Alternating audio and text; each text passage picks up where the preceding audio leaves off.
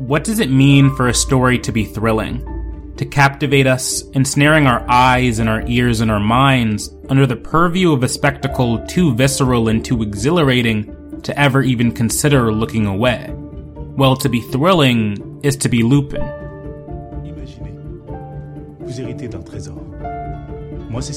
Lupin is a French mystery thriller series by George Kay and Francois Uzan that follows protagonist Assane Diop, who sets out for revenge on the Pellegrini family 25 years after they framed his father, an immigrant from Senegal, for stealing an expensive diamond necklace. Assane, inspired by the books of Maurice Leblanc, mainly his character Arsène Lupin, the gentleman burglar, utilizes his skills of charisma, trickery, thievery, and disguise in his all consuming attempts to expose the Pellegrini family's crimes. And Assane is truly masterful in his approach, able to traverse his surroundings with ease.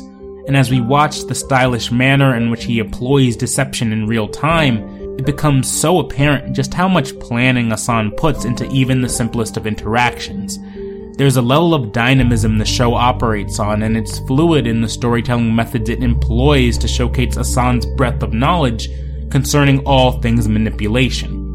From a multi stage jewelry heist one week to prison breaking and entering the next, Assane seems to almost float through his circumstances with ease, never being truly at the mercy of a terrible situation or an unthought hitch in an otherwise perfect plan but almost welcoming the danger that comes along with working in the shadows, as if every setback that befalls him is simply activating his trap card.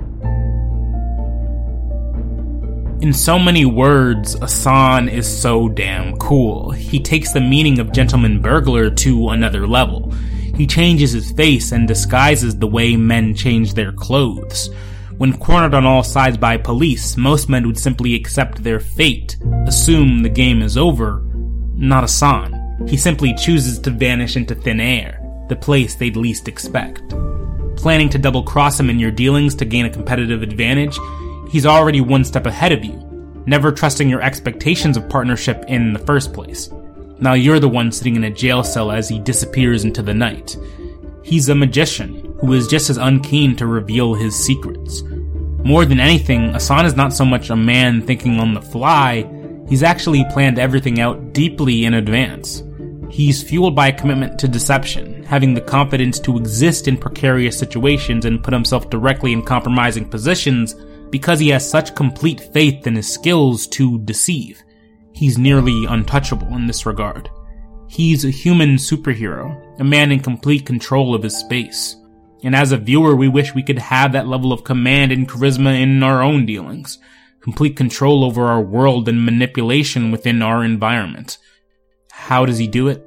Well, as I see it, he does it by operating between the lines of visibility and invisibility simultaneously, being both seen and unseen as a black man.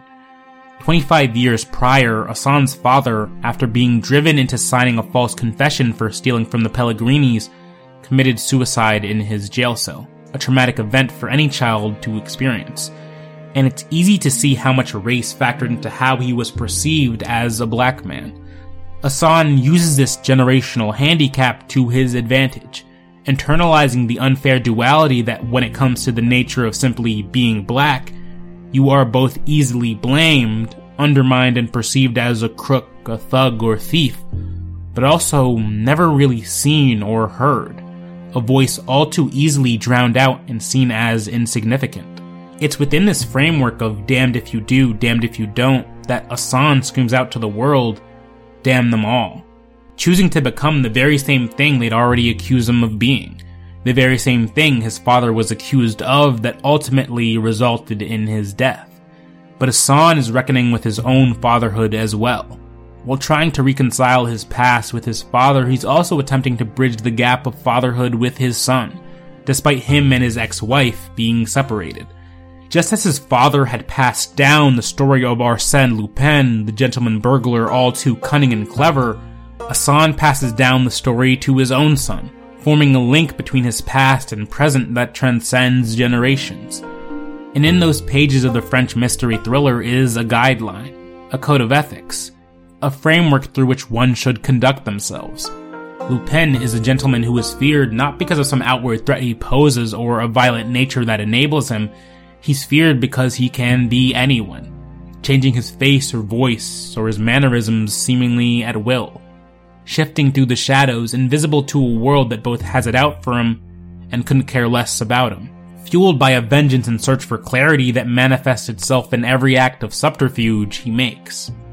Perhaps our own lives aren't nearly as thrilling, but I think we could still take a lot from Assane and his almost supernatural capabilities. We too often walk the tightrope of life, teetering on the edges of visible and invisible perception, either tormented by the world or unseen by it. Oftentimes both, oftentimes at the same time. And just like Assane, we don't have powers to call upon or supernatural strength or even the motivation towards human forms of violence and conflict. We are left to deal with our problems and insecurities with simply our minds. Lupin asks us to be more thoughtful in this regard, to be more attentive, to realize that invisibility isn't always a weakness, but can be a true strength we can use to our advantage. In our journey to be more clever, be more cunning, be a better liar. We can all be Lupin. We can all be Assane, a face in the crowd not truly recognizable or even divinely powerful, but a force to be reckoned with all the same.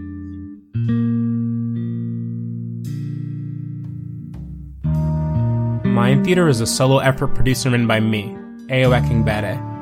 For updates on the show, as well as my other content, follow Mind Theater Pod on Twitter and Instagram. If you want to show monetary support, the Ko-fi link is in the show notes. Thanks for listening. I'll catch you next time.